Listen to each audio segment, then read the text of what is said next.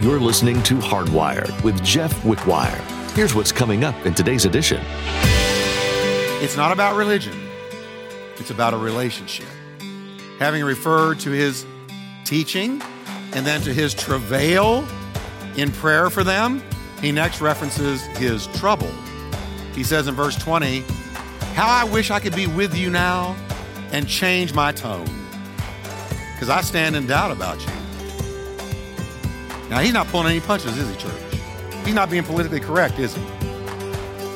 He said, I'm, I'm in doubt about you, kiddos.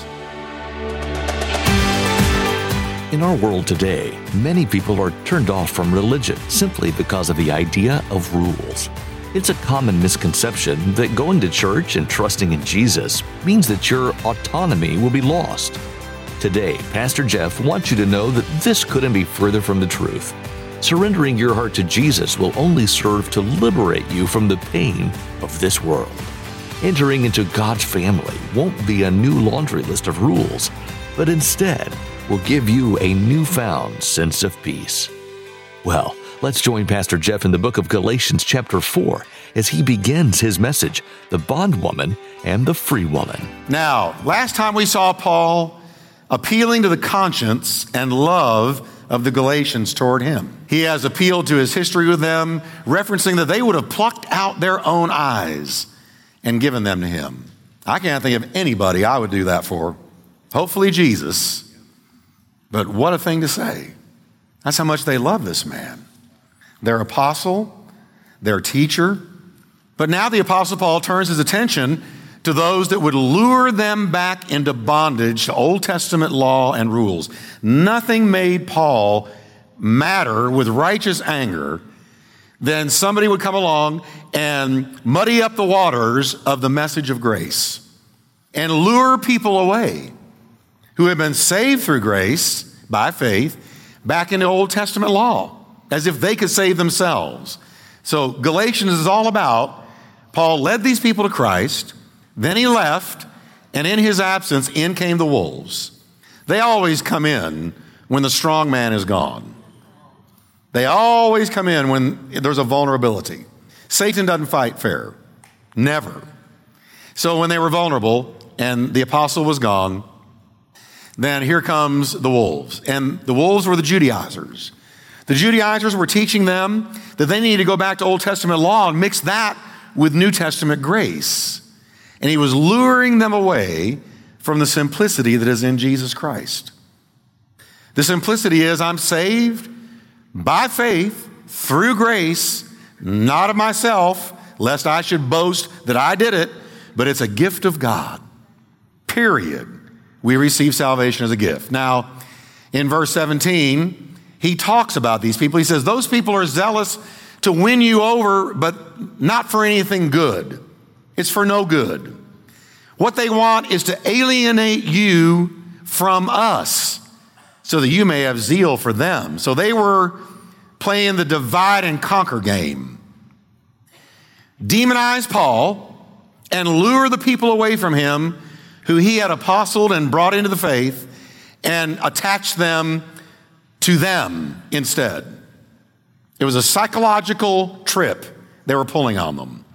The expression zealous to win you over is from the, the word zelao. And it also comes from a word meaning to boil. It carries the idea of courting someone. It can be good or bad, depending on the context. And in a good sense, it can mean to desire earnestly. You find that in First Corinthians twelve thirty-one, desire earnestly spiritual gifts. Or it can be used in a bad sense. It can mean to envy. Uh, or to be jealous, to boil, zelao, to boil. I think probably zeal comes from that word, to boil. Well, what were they doing? They were causing, uh, uh, they were jealous over the affection the people had for Paul. So they're trying to lure them away and attach them to them, the false teachers. Now, a person can boil with godly zeal or boil in the misery of jealousy. And how many of you know jealousy is misery? There's no more tormenting emotion than jealousy. It just eats you up alive. So the motives of the Judaizers were evil. They weren't good. They didn't have these people's good in mind. They were courting the Galatians and seeking to win them over to their views for their own ends, not because they loved them. Anybody ever realize just because somebody says they love you, they may not? Because everybody wants to hear those words, don't they? But Paul really did love them, and they really did love Paul. Now, Paul had come to evangelize, but these folks came to proselytize. Big difference. Paul contends that he was out for their good, and he mentions his teaching to them. Uh, he says in verse eighteen of chapter four, Galatians, it is fine to be zealous, provided the purpose is good, and to be so always, not just when I'm with you. Zeal is great as long as you're zealous over something that's worth being zealous over. But there's people that are zealous for things that are evil, and they have zeal about it. Look at these terrorists who have zeal over uh, jihad and Islam, and they go murder and slaughter and terrorize, and they're filled with zeal, but it's not over a good thing. But it's good to have red hot boiling zeal over a good thing. And I wish that everybody in here was red fervent hot with zeal for Christ, because that's a good thing. How many of you can say, I'm, I'm pretty hot for Christ? Amen? The rest of you, you're not. You're just looking at me. Come on. How many of you are hot with zeal? You got me concerned over there. All right. Paul saw straight through the legalizers. They wanted to come between Paul and the Galatians. They wanted to drive a wedge between Paul and the Galatian church. So this is always Satan's M O, isn't it? Divide and conquer is hell's motto. He'll do it in your marriage. He'll do it between you and your ch- children. He'll do it between you and church folks. He'll do it between you and church leadership. Any way that he can get in and drive a wedge and separate, because he knows as long as we're unified, we win. But if we, if the unity is broken, he's able to move in and conquer. We fight for unity here. We fight for unity among the staff. We fight for it because we know if that unity is broken, there is a doorway for the enemy to come in and wreak havoc. So we forgive, and we forgive quickly. We don't hold grudges. We don't nurse offenses. We let it go because we know what the devil will do. Paul said we are not ignorant of his devices. If, if there's a wedge between you and a brother or a sister or a family member or a spouse, God didn't do that. It is Satan's reigning philosophy. Drive a wedge, separate, conquer. God's is remove the barrier, bring together, and bring unity and conquer. Paul informs them, it's great to be zealous, great to boil, to be fervent over a good thing, and that good thing was the gospel of grace, not the abysmal return to Old Testament Judaism. Or folks, for our sake, the return to anything that's not of God. They were worried about Judaism, but all of us have a past that we don't ever need to go back to. Living in that sin, whatever it was we were in, never need to go back. Those idols are gone. The sea is closed behind us. The enemy has been defeated by the cross and the blood. We have been redeemed. We're on our way to the promised land. We can't go back. So it's the same idea that it was with these Galatians and, and Judaism. We can't go back, shouldn't go back. There's nothing back there. Try it. You won't like it. Going from Paul's teaching, he now moves on to his travail. He moves to his travail. My dear children, I love this verse. Listen to his heart. This, this man, I know I'm a broken record here, but I got to say it again. I don't worship Paul, not, not even remotely. But I am so moved by this great apostle's heart. The more I study Paul, and I've, I've had to because I'm teaching these books he wrote. He wrote a few, you know, two-thirds of the New Testament. He used to be a persecutor, murdered, threatened, divided, imprisoned believers. And then God, Jesus, knocked him to the ground, revealed himself to him, saved him, called him. And now this once horrible persecutor of the church is the church's greatest blessing. And I hear his heart. Look what the way he's talking about the people he used to persecute. Can we read it out loud together? Just the first three words. My dear children. His voice used to terrify them. But listen to him now. My dear children, for whom I am again in the pains of childbirth, until what, everyone? Read it with me. Christ is formed in you. You want to know what God's will is for you? It's right there. It's right there. That's it. I mean, that's the ultimate. That is the goal to which God makes everything, for which and toward which God makes everything work. For your good.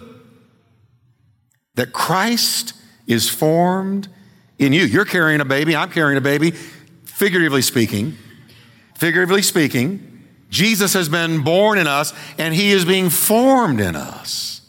So that this time next year, we ought to be stronger in love, stronger in joy, stronger in peace, greater in long-suffering, more gentle, more meek, more kind, have stronger faith, because Christ is being formed in us. And Paul said, I'm in labor pains spiritually until this happens in you. Now, let me ask you a question. Has the will of God changed since then? No. So what's God's will for everyone in this room and everybody listening by radio? What, what is God's will? It is Christ is formed in us. Now, we're about to get into Galatians where it's really, really, not that it hadn't all been good, but we're going to look at the fruit of the Spirit and the works of the flesh. And we're going to see how, how by the Holy Ghost, the apostle is going to show us what Jesus looks like when he's formed in us and what it looks like if the flesh is formed in us. He says, I'm in childbirth. I'm having birth pangs. I'm having some agony until Christ is formed in you. The gospel is not just a set of precepts to be believed. It's not a book of rules and regulations, the gospel. It is a person to be received, Christ formed in you. Law is vastly inferior to grace. You're a product of grace tonight. And guess what? Good news, God didn't finish with you yet or with me. And the same Spirit that moved on Paul and put him in, in birth pangs kind of agony until Christ was formed in those Galatians, the same Spirit is praying for you and me that that is done. And Jesus is at the right hand of the Father, and he ever liveth to make intercession for the saints. And what is he praying? That Christ would be formed in you and me. You don't measure a person's spirituality by how fast they talk in tongues or how much money they have or how many people are healed when they pray for them. That is not the measure of a person's spiritual maturity. You know what the measure is? How much has Christ been formed in them? Quiet tonight. What about somebody with great faith? I've known people with great faith that were squalling babies spiritually, still messing their diapers. The law says do, grace says done. Law says try, grace says trust. Law says it's up to you, grace says it's up to him. Good stuff now. Now watch this. Law takes us to Mount Sinai, weekly, yearly. Hence, Paul's travail us to Mount Calvary. Grace provides not only for the believer to become a child of God, and I love this next part, but also for the child of God to become a man of God or a woman of God. Oh, till Christ is formed in you, turning point, and me, daily, hourly, weekly, yearly. Hence, Paul's travail that Christ be formed in you. Paul stands at the path of their departure from grace by the bad influence of these Judaizers, and he cries, stop, wrong way, turn back. It's not about religion. It's about a relationship. Having referred to his teaching and then to his travail in prayer for them, he next references his trouble. He says in verse twenty, how I wish I could be with you now and change my tone, because I stand in doubt about you. Now, he's not pulling any punches, is he, church? He's not being politically correct, is he? He said, I'm, I'm in doubt about you, kiddos. I, I'm worried about you. The tone of Paul's letter to the Galatians was severe and uncompromising and full of threats and full of thunder. He did not hold back. And thank God that he didn't. He told the truth. He stood before them, waving his hands vigorously as the train of their faith raced towards a collapsed bridge. He would rather change his tone and be gentle, but he couldn't because they wouldn't hear him. So he had to be strong. You know, some, there's some people you can just say, don't, and they'll stop. Other people, you can stand in their face and scream, don't, and they still don't stop. You gave birth to some of them, right? He says, I, I wish I could be gentle, but I can't because you won't hear me. So I'm going to have to be tough. I'm going to have to be real. I'm going to have to be harsh and tell you the way it is. Paul was extremely resourceful in his choice of options in how to reach communicatively that, that straying church.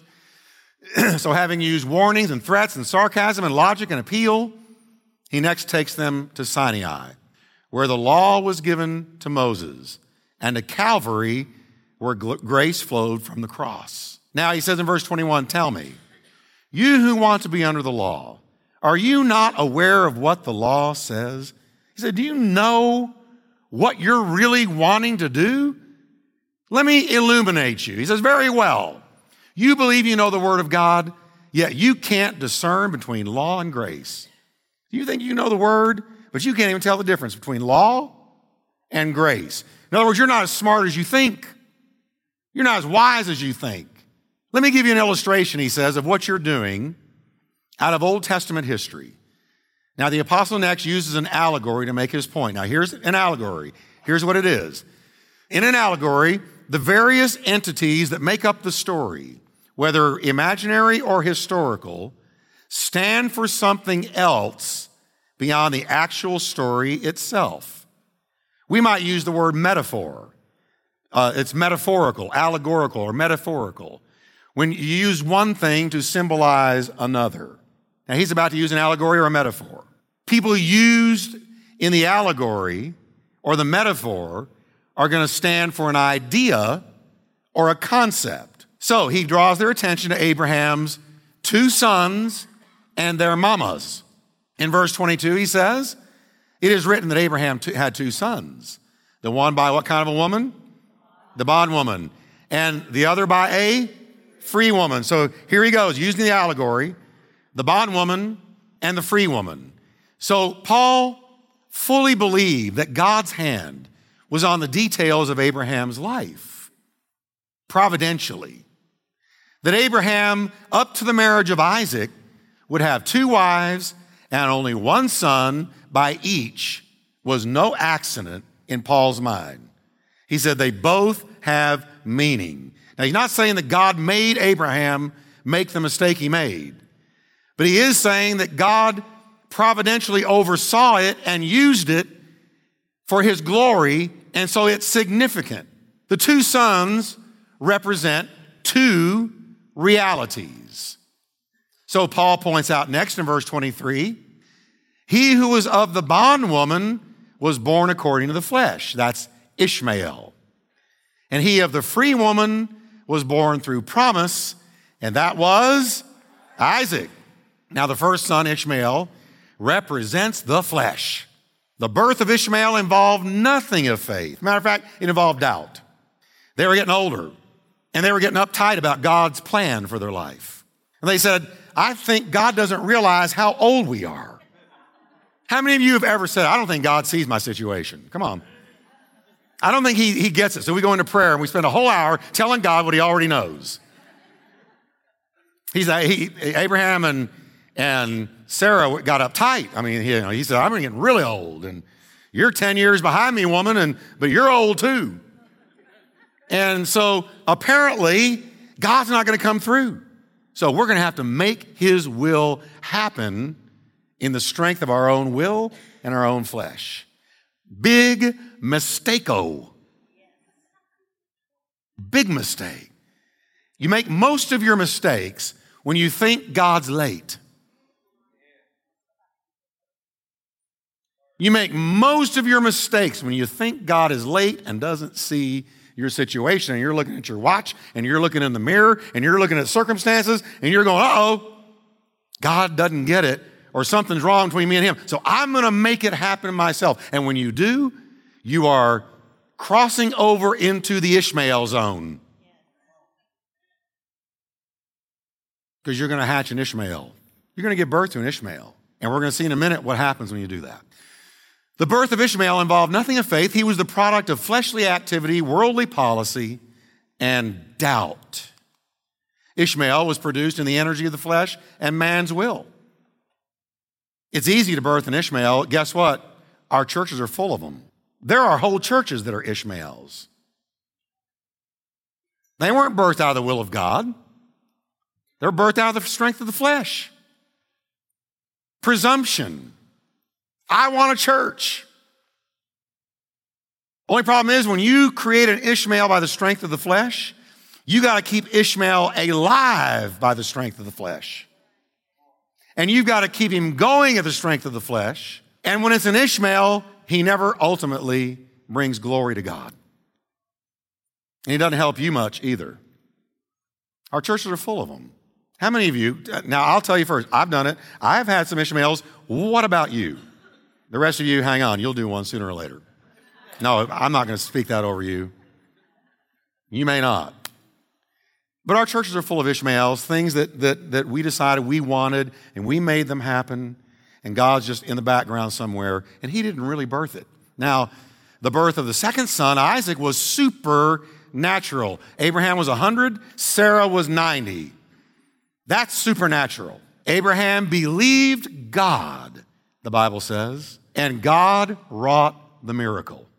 Isaac was born of faith and was the child of promise. And that's what you want in your life. You want Isaacs and not Ishmaels.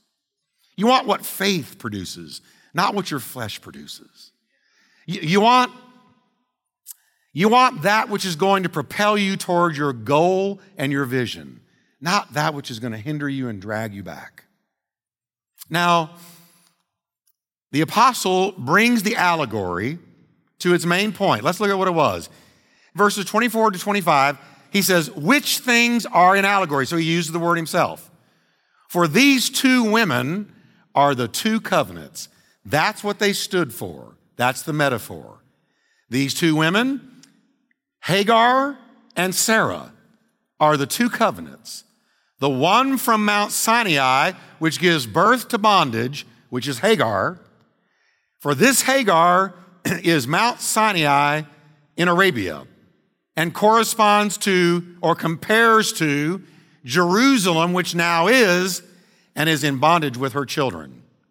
For Paul, Hagar represents legalism, the flesh, the will of man, not faith, not God, not victory, but defeat and flesh and man's will. That which is born and empowered of the flesh is what Hagar represents.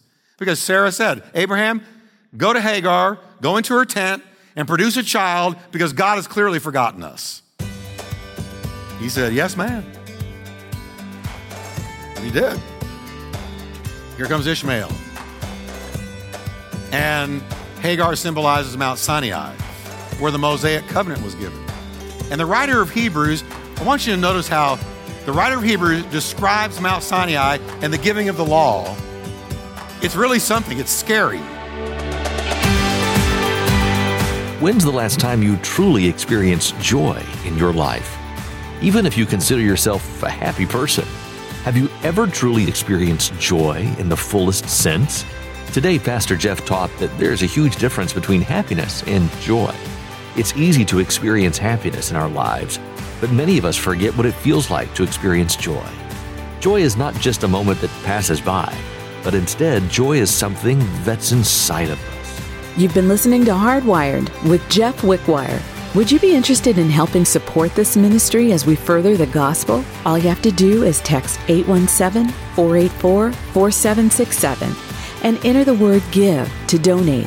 We're so grateful for your continued support in listening to this program and also investing in the ministry. Once again, text GIVE to eight one seven, four eight four, four seven six seven to give. Here's Daniel one more time with a sneak peek about the next edition. Through social media, television, and the radio, there are endless ways for us to quickly hear amazing messages. It's a wonderful thing to find a pastor that you love to hear, but do you make sure to check through the Bible that the message has sound biblical truths? Next time, Pastor Jeff wants you to know that you need to be steeped in God's Word and hold any messages taught to its standard. Don't compromise on what's true just because it sounds good. That's all we have for today's edition of Hardwired with Jeff Wickwire. If you'd like a copy of today's message, you can download it from our website, hardwired dot org. Be sure to tune in again as Pastor Jeff continues teaching through the book of Galatians next time on Hardwired.